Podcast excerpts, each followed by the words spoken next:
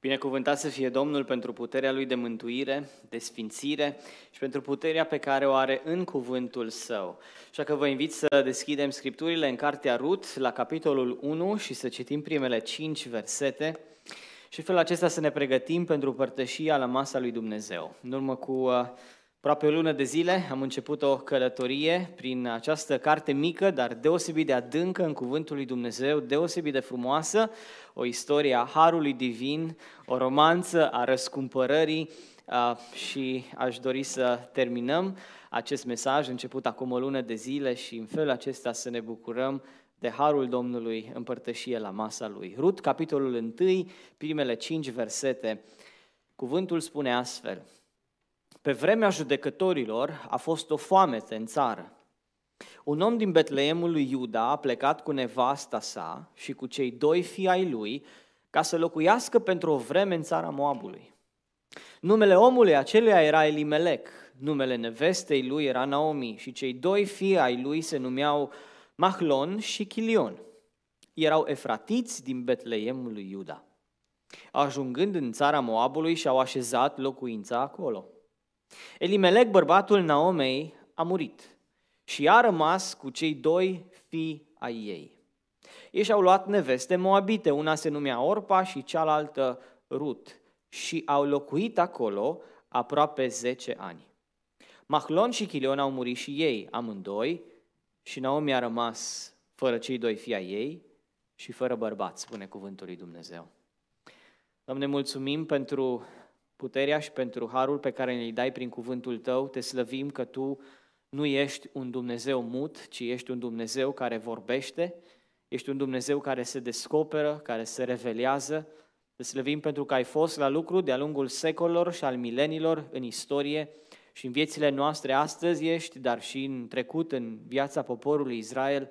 Mulțumim pentru felul în care ai lucrat în această familie în urmă cu mii de ani și Te rugăm să ne ajut să vedem harul și bunătatea Ta față de ei, ca și un portret, ca și un prototip al harului și al bunătății și al milei pe care o ai față de noi în Iisus Hristos Domnul. Ne rugăm ca acest cuvânt să fie viu și lucrător și El să împlinească voia Ta și planurile Tale cu privire la noi, pentru slava numelui Tău. Dă-ne Duhul Tău cel Sfânt și mulțumim că harul Tău ne este îndeajuns în orice circunstanță. Amin. Amin. Vă invit să ocupați locurile.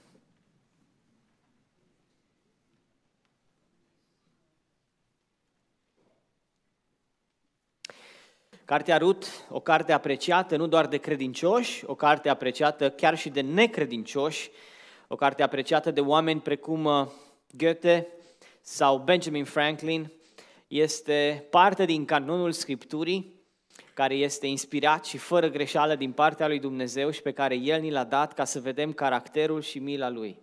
Este o narațiune, adică o istorie, o istorisire, o poveste adevărată și noi iubim poveștile, istorisirile, ne fascinează. Cel mai ușor este atunci când studiezi o istorisire, o poveste, o narațiune, să o împarți pe episoade. Cum ne uitam și noi pe vremuri la anumite filme care erau seriale, nu? Ele sunt împărțite pe episoade. Și te uiți la un episod și întotdeauna episodul se încheie într-un mod aparte, în așa fel încât să își țină în suspans telespectatorii și ei să înseteze până săptămâna viitoare, când vine următorul episod, oare cum va continua povestea. Dar asta era pe vremea dinozaurilor, adică pe vremea mea în urmă cu douăzeci de ani. Astăzi avem Netflix, avem filme la comandă, așa că nimeni nu mai trebuie să aștepte până miercurea viitoare să vadă următorul episod. Și ne dăjduiesc că nici noi nu așteptăm să vedem cum continuă istorisirile, că avem Scriptura și ne putem înfrupta din ea în fiecare moment. Am împărțit cartea Rut în câteva episoade, opt mai exact. Iar primul dintre ele, primul mesaj pe care l-am început acum o lună și îl terminăm astăzi, este intitulat Emigrarea. Emigration is the first episode of this short but so deep biblical uh, book of Ruth. Emigrarea. Pentru că despre asta e textul nostru, primele cinci versete. Un paragraf scurt, dar cu foarte multe detalii și pe care trebuie să-l înțelegem bine dacă vrem să înțelegem restul cărții. Nu poți înțelege minunea dragostei și a harului lui Dumnezeu dacă nu înțelegi mai întâi de unde te-a scos Domnul. Nu o să fim fascinați niciodată de felul în care Dumnezeu s-a îndurat de Rut, de Naomi, de familia lor, dacă nu știm în ce dezastru au ajuns. Till sin is bitter, Christ will never be sweet. You will never come to appreciate and love and be excited about the grace of God until you discover the bankruptcy of sin and you're convinced of it. Primul episod, emigrarea. Cum să pleci sau să nu pleci din casa pâinii, Betleem, the house of bread. Acel proces este emigrarea de a, a te muta într-o țară străină cu scopul de a te stabili acolo uh, și doar pe scurt, ca și uh, recapitulare, emigrația nu este doar un fenomen modern, ea vine din antichitate, din vremea respectivă. Immigration is the process of entering another country in order to live there permanently or for a long period of time or a short one. Emigrarea poate să fie definitivă, emigrarea sau poate să fie una temporară, depinde de planurile omului în cauză sau a familiei în cauză. Uh, și este una dintre cele mai uh, radicale decizii pe care cineva le poate lua. Unul dintre drumurile cele mai spectaculoase pe care le poți apuca în viață. Migration has always been one of the most critical decisions one can make in his own life. It's about complete, a complete uprooting, a cutting of the ties with everything that used to be familiar and a diving into a completely new world full of inescapable challenges. Când emigrezi, lași în spate o lume familiară, o limbă pe care o cunoști, o simți uh, și o stăpânești, un cerc de prieteni, familie, anturaj și așa mai departe și plonjezi ca și marinarii care de multe ori sunt învățați să nuate fără să primească nicio lecție în prealabil, ci pur și simplu sunt aruncați în apă. Cam așa a fost și emigrarea multora dintre noi. Fără să știm engleză, fără să fi văzut America pe Google, că nu era Google pe vremea respectivă, Google Maps, Google Images și așa mai departe, fără să fi văzut ceva la televizor despre ea, pur și simplu am plonjat aici. Și sunt câteva detalii aici despre emigrarea lui, Lut, lui uh, familiei uh, lui Elimelec și a Naomei. Primul este momentul emigrării, pe vremea judecătorilor. Am vorbit despre asta data trecută. Pe vremea judecătorilor, the moment of their emigration was one of the darkest spiritual but also economical periods of their lives and in the nation of Israel. În vremea judecătorilor, într-o vreme în care nu era un, un rege care să facă treabă bună și să aibă un guvern stabil, era o instabilitate și o lipsă de predictibilitate, nu știai când e bine, când e rău în țară. Și nimănui nu-i place, nu? Să, să n-aibă o, o predictibilitate. When there's a lack of predictability, no investor will come and start a business. No one will move somewhere, right? Când o țară n-are predictibilitate și stabilitate, oamenii pleacă. Ce să mai vorbim că să vină alții, investitori sau turiști sau altfel de, de situații. Nu? Cine visează zilele acestea să se mute în Ucraina? Nimeni. Ce investitor vrea să deschidă o fabrică în Ucraina sau în Rusia, for that matter, la ce sancțiuni sunt acolo? Absolut nimeni. Din potrivă, oamenii pleacă. Și oamenii nu pleacă de bine, oamenii pleacă de rău. Ați văzut probabil la știri ucrainieni în lacrimi care au trecut în România sau în Polonia, plângând că ar vrea să rămână acasă, dar nu pot sta acasă, visează să se întoarcă, dar nu știu când și cum va fi posibil. Ei nu pleacă de bine, ei pleacă de bombe, pleacă de sânge, pleacă de dezastru din cauza atacurilor care se întâmplă acolo. În Israel era un cerc vicios, când erau pocăiți, când erau păcătoși, când o duceau mai bine spiritual, când Dumnezeu îi binecuvânta, când mai apoi se stricau, se închinau la zei, Dumnezeu îi pedepsea. Și când un leadership e slab, oamenii pleacă de acasă. Dar am văzut o primă deci- o, o lecție practică. We need to be very careful and seek divine wisdom when we make a decision of moving, whether local or abroad, or abroad. Trebuie să avem multă înțelepciune și să căutăm fața lui Dumnezeu când avem o mutare înaintea noastră, fie pe plan local, fie pe plan internațional. Pentru că doar leadership-ul nu este un motiv suficient. Și noi suntem într-o zonă cu un leadership cam dezastruos, din anumite puncte de vedere, dar nu este un motiv suficient. Și acum am văzut, textul merge mai departe cu motivul emigrării, era o foamete. By the way, când am început mesajul acesta, nu era, nu era inflația care e astăzi, benzina era mai ieftină cu un dolar jumătate când am ținut prima parte a acestui mesaj. Deja sunt perspective de foamete, pentru că Ucraina era un soi de bread basket, un coș de cereale al Europei și al lumii. Așa că mesajul devine și cartea asta devine un subiect tot mai relevant. By the way, cred că Domnul așa le-a potrivit, pentru că are ceva să ne învețe din această mică, dar puternică, deosebit de puternică carte din Vechiul Testament. Oamenii au plecat și au plecat de foame. A fost o foamete în țară, așa că s-au luat și s-au dus. S-au mutat pentru că foametea te împinge să pleci. Și cu toate, s-au dus cu toate că era o familie bogată.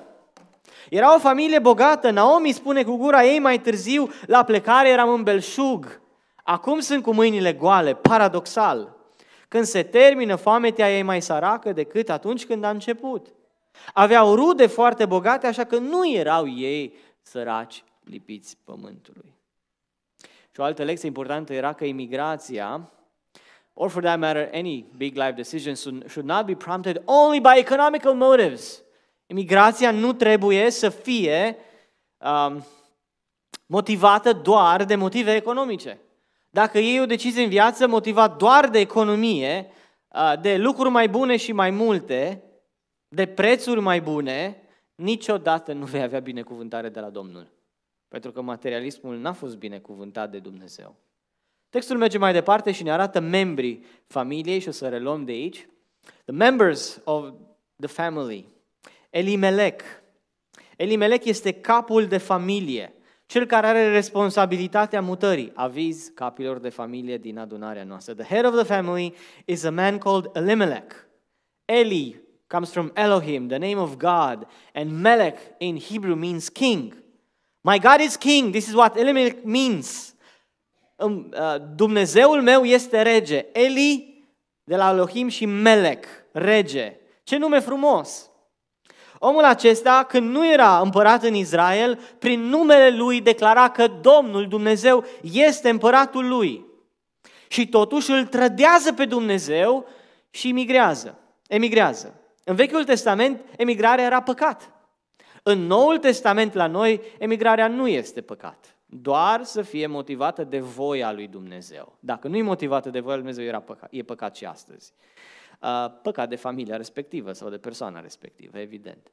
În Vechiul Testament însă, poporul Israel nu era ca și noi, erau poporul ales, erau cei smulși din țara Egiptului, din casa robiei. Cât i-a făcut Dumnezeu pentru ei? Cum l-a pleznit pe faraon cu toate urgiile, cum a distrus țara Egiptului cu cele zece urgii, cum a izgonit popoare din calea lor, din țara Canaan, că de aia se cheamă Canaan, că era locuită de cananiți și i-a dat lor țara. Și tu să te iei să pleci? Rușinică. Nu-i frumos. Nu era bine pentru ei. Nu de aia i-a mutat Dumnezeu în țara Canaan, ca ei să se ducă care pe unde. Așa era în vechiul legământ. Așa că el și-a trădat numele și și-a trădat Dumnezeul. It's a betrayal of his God and of his name, the fact that he left home to go somewhere else.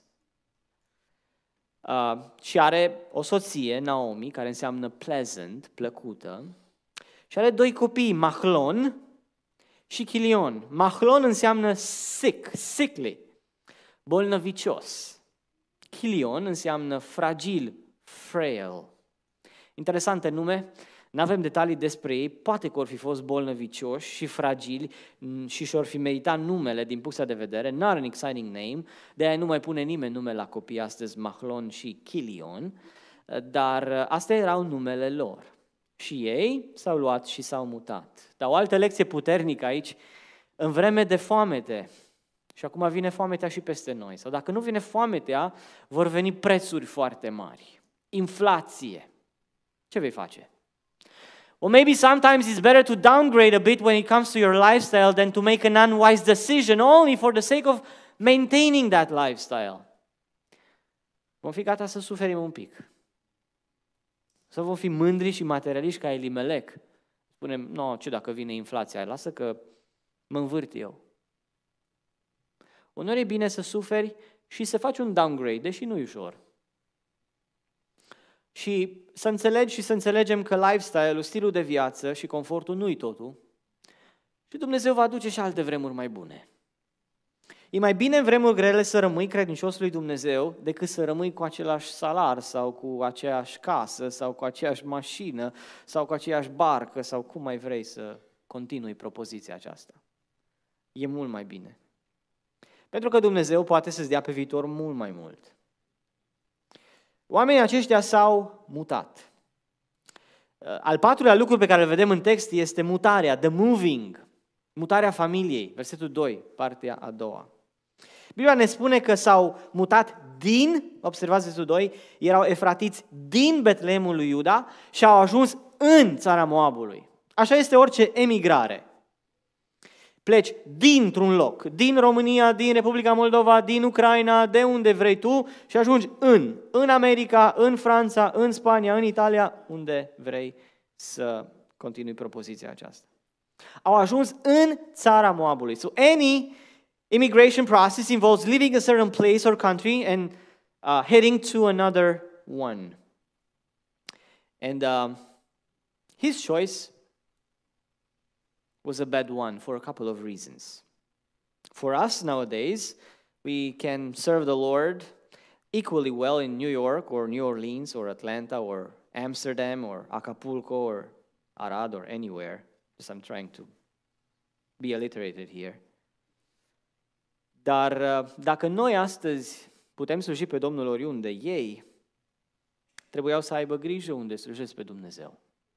Pentru că Dumnezeu și-a pus numele Lui la Ierusalim, în țara respectivă. He had no business living the place where God put His name and go anywhere, least of all, Moab. Where did they move? To Moab, the arch enemy of Israel.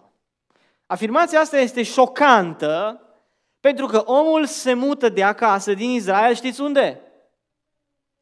La unul dintre cei mai mari dușmani, inamici, al lui Israel. Cine a fost Moab? Cine a fost Moab? Moab a fost copilul lui Lot.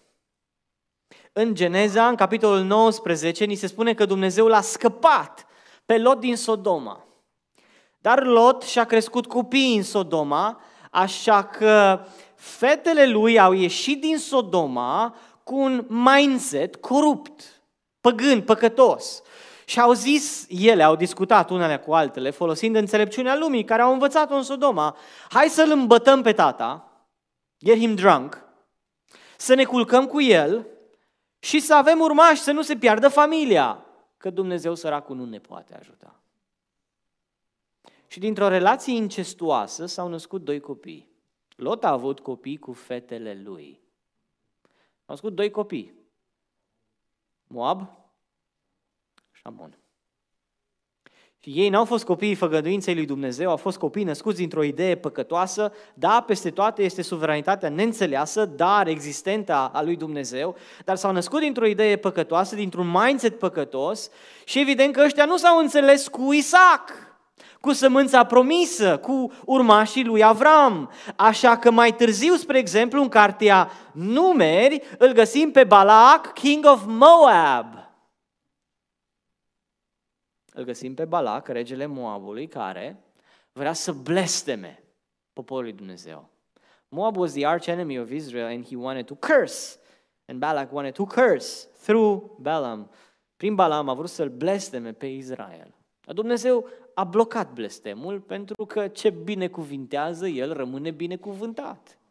De-aia noi nu ne temem că ne deoachie cineva, că ne blestemă cineva, că se uită ceva vrăjitori urât la noi. Suntem în mâna lui Dumnezeu. Este o puzderie de text în Vechiul Testament care ne arată dușmânia lui Moab față de Israel. Și este șocant atunci să, să vezi că ăsta se mută direct la dușmani.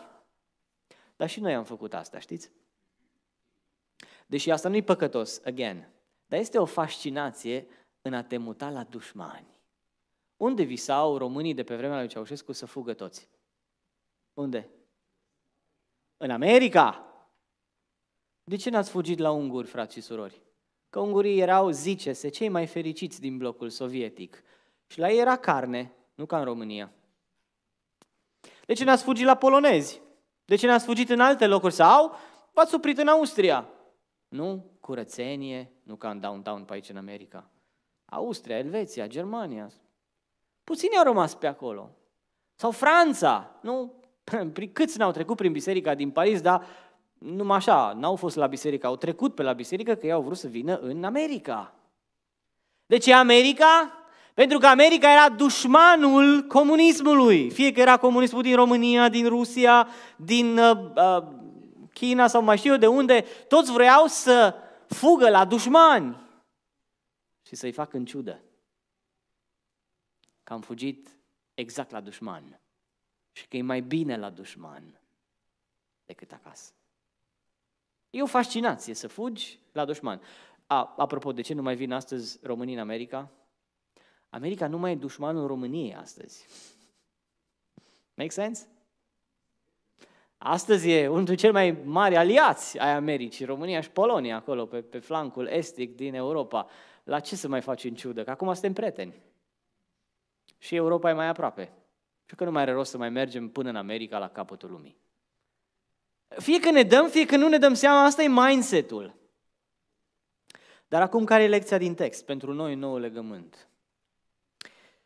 Niciodată să nu cauți, să nu cauți refugiu între dușmanii lui Dumnezeu. This is the lesson here. They went to Moab, and I'm not talking about Moab, Utah. That's not a bad place. E frumos în Utah. Never seek for refuge among the enemies of God. Why? Because we are called to walk by faith and not by sight and never compromise the spiritual for the sake of the material. Chiar dacă e mai bine la dușmani, să nu te duci niciodată la dușmanii lui Dumnezeu. Uneori s-ar putea să fie greu pe calea Domnului, să războaie, foamete.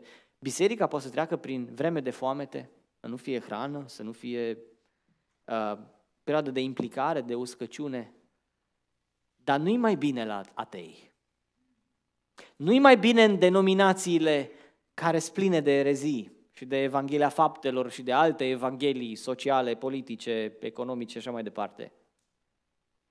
Niciodată să nu căutăm ajutor și adăpost la dușmanii lui Dumnezeu. Niciodată să nu compromitem spiritualul de dragul materialului. Suntem chemați să umblăm prin credință, nu prin vedere, dar Elimelec a umblat prin vedere. Acolo sunt mai mulți bani, acolo nu-i foamete, acolo sunt geaburi, acolo mă duc.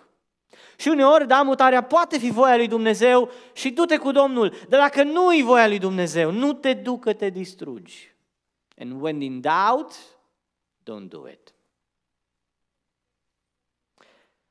Dumnezeu s-a îndurat de familia aceasta, dar familia aceasta a ajuns într-o situație complicată. S-au mutat. Și pentru că s-au mutat, ajungem la următorul punct. Copiii s-au căsătorit acolo unde s-au mutat. În versetul patru vedem al cincilea punct al textului și anume mariajele copiilor, the marriages of the kids, verse four. Ei și-au luat neveste moabite, una se numea Orpa și cealaltă Rut și-au locuit acolo aproape zece ani. A marriage, a relationship between two people who are married. Nu avem detalii despre viața lor în Moab, unde au trăit, ce-au muncit, unde s-au dus în vacanță, so we have no details about the life in Moab, where they lived, what house they bought, what did they do for a living, any vacation that they enjoyed, nothing. Just a few details, but extremely important details, the marriages of the kids. De ce este important detaliul acesta? Vedeți, atunci când ne mutăm undeva, noi ăștia care avem, noi ăștia bătrâni care avem peste treizeci de ani, noi suntem oameni făcuți. Pe noi nu ne mai schimbă nimeni, mai ales că suntem români și încăpățânați o leacă. Și în cele bune și în cele mai puțin. Pe noi nu ne mai schimbă nimeni. Dar copiii nu sunt oameni făcuți. Ei sunt oameni în formare. Unde-i duci? Noi dacă stăm în Portland, dacă stăm cu aligatorii, dacă stăm în câmpie, dacă stăm în creierii munților, tot la fel o să fim. Tot la fel o să ne purtăm, tot la fel o să gândim, tot aceleași idei și convingeri le vom avea. Dar copiii nu. Tinerii nu. Ei vor emula locul în care se vor duce. Așa că ei, ei și-au dus copiii în țara Moabului și evident că s-au căsătorit acolo. Doar nu să se căsătorească în Israel. Păi mai dus acasă de sărăcie, ce să mai ce să caut acolo? Să nu credeți că Mahlon și Chilion au făcut curte la fete în limba ebraică, că nu știa nici Orpa, nici Rut să zică bună ziua în ebraică, ci în limba lor. Copiii au învățat limba respectivă, obiceiurile respective, cultura respectivă și s-au căsătorit acolo, nu-i nicio surpriză. Ăștia n-au avut biserică, sinagogă pe vremea respectivă evreiască, cum avem noi, ce binecuvântați suntem aici, în care să ai o atmosferă de astea hibrid, foarte faină, cu tineri româno-americani și așa mai departe, și să ai ambele limbi și așa mai departe. Ăștia n-au avut pe nimeni. Sânguri, cuc. Așa că copiii au crescut emulând caracterul zonei respective. Așa că și în deciziile de viață, și în drumul nostru din viață, trebuie să nu uităm că va fi un impact nu doar asupra noastră, ci și asupra familiei. Care e viziunea pentru familia ta atunci când te gândești la anumite uh, decizii și alegeri legate de casă, mașină, job, uh, mutare și așa mai departe? This is the lesson here. When you make a big decision, think in advance how will it impact not only you, but also your family and those around you. Acolo unde ne ducem sau acolo unde stăm, copiii vor crede Evanghelia care e predicată acolo. Dacă e Evanghelia Harului, vor merge cu Evanghelia Harului, hopefully. Dacă e Evanghelia Socială, a Faptelor, cu aia se vor duce.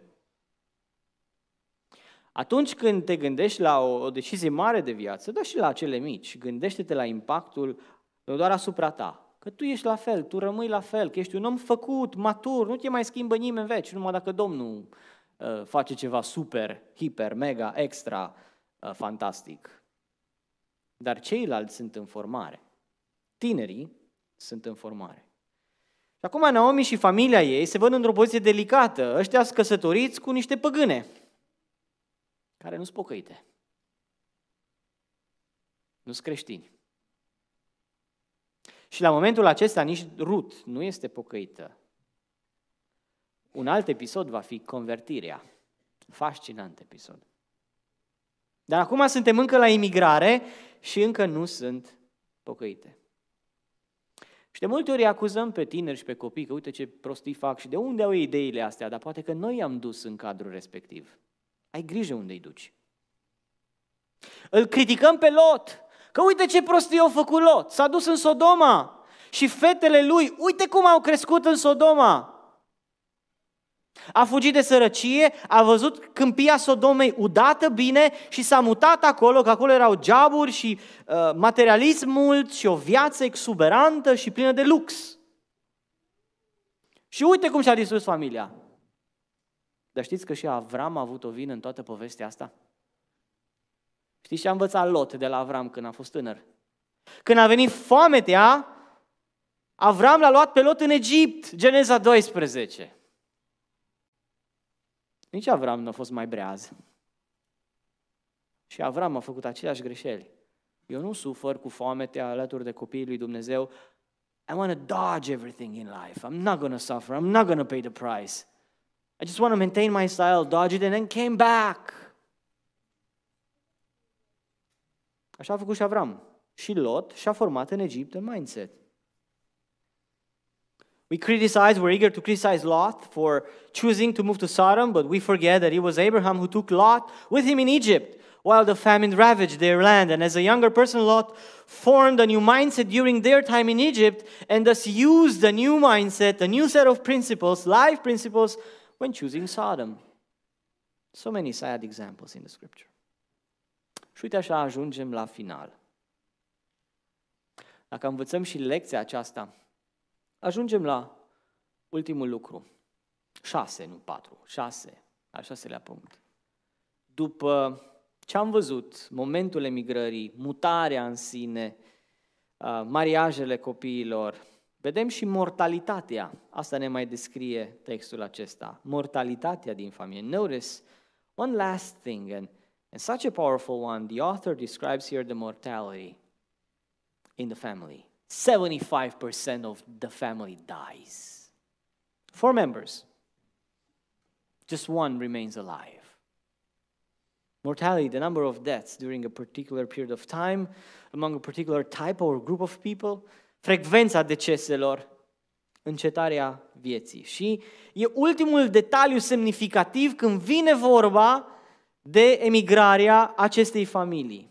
Mai întâi versetul trei, prima parte, Elimelec, bărbatul Naomei, a murit. Pierde un membru din familie.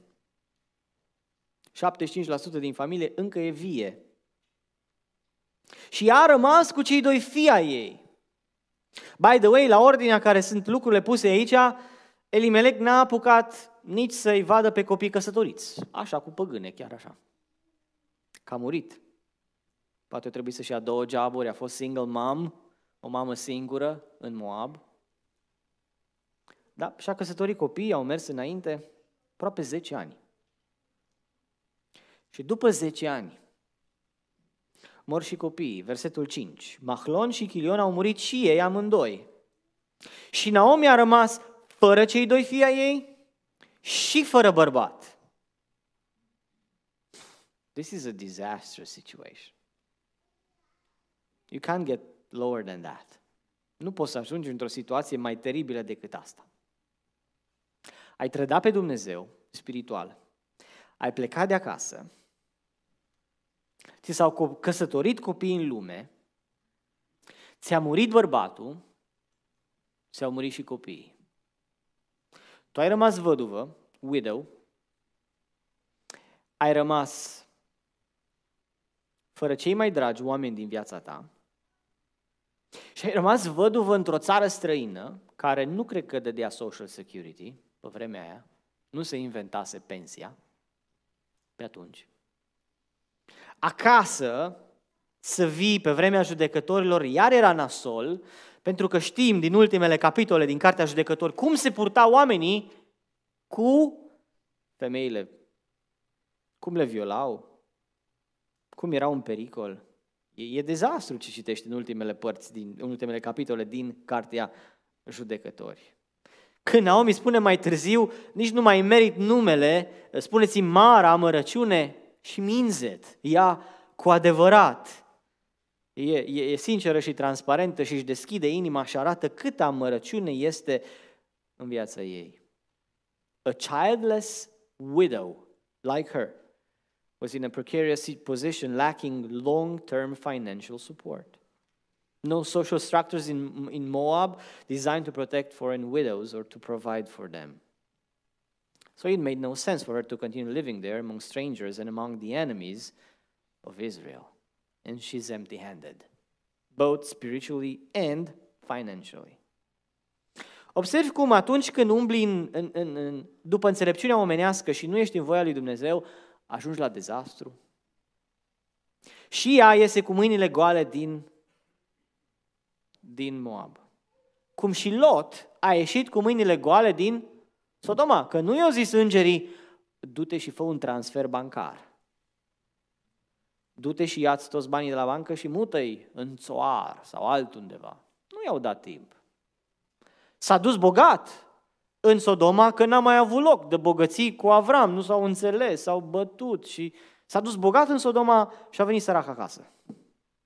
Și Naomi cu familia ei se duc bogați, sănătoși, în viață, și vine acasă săraci, vine acasă săracă și singură. Dezastru. Când nu umbli în voia lui Dumnezeu, e dezastru. Expresia asta, voia lui Dumnezeu, este așa un soi de, de clișeu, de uh, un slogan, așa cam gol, din păcate, în zilele noastre. Voia Domnului. Dar e atât de practică. Și dacă nu umblăm în voia lui Dumnezeu, e moarte spirituală. So, this first portion of the book of Ruth ends on a grim note, with Naomi husbandless and childless. Her plight, plight would have been shocking to all those who knew her. It is God who gives and takes away, and it is from this disastrous situation that he will lift her up once again, showing her kindness. De ce se încheie pasajul acesta, primul episod, pe o tonalitate așa de minoră, cu un cer gri și parcă te lasă în depresie? Tocmai ca să ne arate de unde ne scoate Dumnezeu când ne mântuiește. Și noi ne apropiem de masa lui Dumnezeu acum. Trebuie să venim la masa lui Dumnezeu și cu mulțumirea, cu recunoștința, într-o atmosferă de închinare, de unde ne-a scos Dumnezeu. Naomi va spune în capitolul doi, binecuvântat să fie Domnul care a fost plin de hesed. Țineți minte primul uh, mesaj introductiv, cuvântul evreiesc pentru milă, loving kindness, har, îndurare. A fost plin de îndurare pentru cei vii, cum a fost și pentru cei ce au murit. Care e starea în care te găsești tu acum? Cu ce stare spirituală, emoțională, intelectuală, poate chiar materială, te apropii de masa lui Dumnezeu? Cu ce stare sau în ce stare te uiți de departe dacă nu ești al Domnului și doar te uiți la masa Domnului și nu poți să te împărtășești? De acolo Dumnezeu poate să te scoată. Mesajul minunat al Evangheliei, portretizat prin situația asta dezastruoasă, este că Dumnezeu vine la noi acolo unde suntem, în situația dezastruoasă în care ne găsim. Praise be the Lord who reaches out to us, to the lowest point of our lives. De acolo Dumnezeu ne scoate. Elimelec n-a trăit în ascultare de Dumnezeu și a murit departe de casă, again, în neascultare de Dumnezeu. Ei, știți care e paradoxul? S-au dus în Moab ca să evite moartea. Nu? Că de la foamete se moare și era foamete în Israel. Și în Moab au murit. Așa se întâmplă când șmecherim noi lucrurile, facem noi să fie bine, rezolvăm noi, ca să evităm anumite lucruri, de alea nu scăpăm, pentru că Dumnezeu ne smerește. So this is a powerful lesson here. Elimelech and his sons went to Moab precisely to avoid death.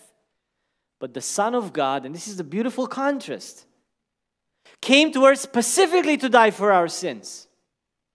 Omul s-a dus în Moab să evite moartea, dar Dumnezeu a venit pe pământ aici, ca și Elimelec s-a dus la dușmanii lui Dumnezeu. Nu? A venit și Domnul Iisus Hristos aici pe pământ la dușmanii lui Dumnezeu, că noi eram vrășmași, inamici cu Dumnezeu, spune Pavel în Efeseni, în Coloseni, practic în toate epistolele lui. Și a venit aici la dușmanii lui Dumnezeu, nu ca să evite moartea, ci tocmai ca să moară pentru noi. Și ca să trăiască o viață frumoasă, perfectă, pe care noi n-am putut să o trăim niciodată.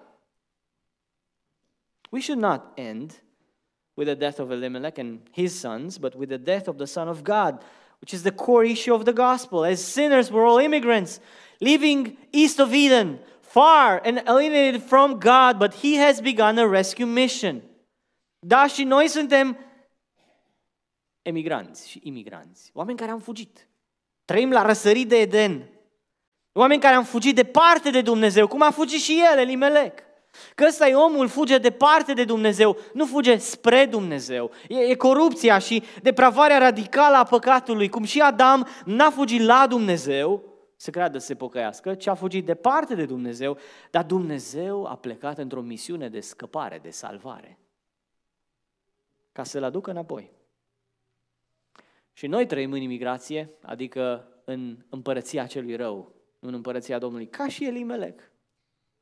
E tipologia frumoasă a Scripturii. Jesus Christ himself came and far from home, far from heaven, but not because he disobeyed God's will, but precisely because he fulfilled it perfectly and, and fulfilled it for us, so that we can be counted righteous, perfect, holy, just like him. De asemenea, ne apropiem de cartea aceasta și de pasajul acesta, sfârșind cu moarte și cu moartea lui Hristos, aducându-ne aminte de faptul că această carte, așa cum am, așa cum am văzut la început, în mesajul introductiv, e exact pe dos de ceea ce ne propune în general înțelepciunea omenească. În orice roman, novelă pe care o citești, novel, totul începe cu nașterea și se termină cu moartea. Așa ne povestim noi viețile, pe ale noastre și pe ale părinților, bunicilor, înaintașilor noștri. Cartea asta e exact pe dos. Începe cu moartea și se termină cu nașterea. Here is the miracle. This family is basically dead. It's over. The name is wiped out. There is no male. There is no heir to continue bear the name. Familia asta e moartă. It's over. S-a terminat. A dispărut. Mahlon și Chilion au murit. Nu mai e capul de familie Elimelec, patriarhul. Nu mai sunt urmașii, nu mai sunt băieții care duc numele, care să ia neveste, care să treacă familia pe numele lor. Au murit. Și a rămas Naomi singură, văduvă, gata să moară. Familia asta e ștearsă din Israel. S-a încheiat cu ea. Dar minunia textului și a narațiunii este că Dumnezeu dă iarăși viață în familia asta. Dumnezeu trimite un goel, un răscumpărător pe Boaz, care, deși nu era treaba lui, nu era obligat să facă lucrul acesta, o să vedem asta în săptămânile, lunile viitoare, el a răscumpărat-o pe Naomi și pe Elimelec și numele mortului, luând-o de nevastă pe Rut, și Dumnezeu dă un urmaș de parte bărbătească, Obed. That's the miracle. Oare nu așa suntem noi la nivel spiritual? Noi suntem morți. It's over. Morți în greșelile și în păcatele noastre, dead in trespasses and sins. Yet God gives us a Redeemer. And all of a sudden we have a future. Dumnezeu, deși morți în greșelile și în păcatele noastre, cum erau și ăștia morți la nivel fizic, ca familie, așa eram și noi la nivel spiritual, ne dă viață prin Iisus Hristos Domnul. Ne dă un mire, cum i-a dat și lui Rut, și asta a fost pentru familia și pentru numele familiei care era deja șters și n-avea viitor, i-a dat un mire pe Boaz. Tot așa, Dumnezeu ni l-a dat pe Domnul Iisus Hristos. El e mirele nostru. Boaz a plătit pentru Rut, o să vedem asta. Boaz s-a sacrificat când a luat-o pe Rut de nevastă, o să vedem mai încolo. La fel, Domnul Iisus Hristos se sacrifică pentru noi, este singurul mire din istorie care a murit pentru mireasa lui. Bărbaților, iubiți-vă nevestele, spune Apostolul Pavel. Cum? Cum citiți în cărți? Cum vedeți în filme? Cum a iubit și Hristos biserica și s-a dat pe sine pentru ea. Ca să o sfințească, ca să o înfățișeze în această zi slăvită, fără pată, wrinkle, fără zbârcitură, fără altceva de felul acesta, înaintea Tatălui. De aceea biserica se apropie de masa Domnului ca să celebreze acest lucru. Noi suntem imigranți. Stăm la masa lui Dumnezeu unde e vorba de moarte. Și celebrăm moartea lui Hristos, care ne-a scos din lumea aceasta și ne-a, ne-a mutat în altă împărăție. Prin moartea și prin învierea lui Hristos, prin mijlocirea lui, prin lucrarea lui minunată, și noi, la moarte, când vom ajunge în pragul morții, nu vom fi altceva decât niște emigranți, care prin moarte plecăm de aici, din America, din România, din Moldova, din Ucraina, de oriunde, plecăm în ceruri. E cea mai frumoasă emigrare. E cea mai frumoasă țară. E cea mai valoroasă cetățenie și totul prin harul lui, prin hesedul lui, loving kindness, grace and mercy. Și într-o zi, noi, care am fost morți și care n-am avut viață în noi și drept de cetățenie în familia lui Dumnezeu și drept de moștenire în familia lui Dumnezeu, vom sta la masă cu Avram, cu Isaac și cu Iacov. Totul pentru că ne-a dat Dumnezeu un răscumpărător și ne-a scos din moarte, așa cum a scos din moarte și familia lui Elimelec și a lui Naomi. Ne-a scos din moarte. Este moarte spirituală în viața ta? Acum când te uiți la cei care au ieșit din moarte prin harul lui Hristos, prin îndurarea lui veșnică, prin regenerare, prin spărarea nașterii din nou, prin credința în Domnul Iisus Hristos și care trăiesc pe calea Domnului, când te uiți la ei că se împărtășesc cu, cu masa Domnului, pune-ți și tu încrederea în Domnul Iisus Hristos. Strigă și tu după mântuire, după har, după îndurare, după viață de la Domnul, ca El să arunce moartea din viața ta, să te facă viu. Pentru că numai El dă viață. pentru că El este învierea și viața, calea, adevărul și viața. Binecuvântat să fie numele Lui.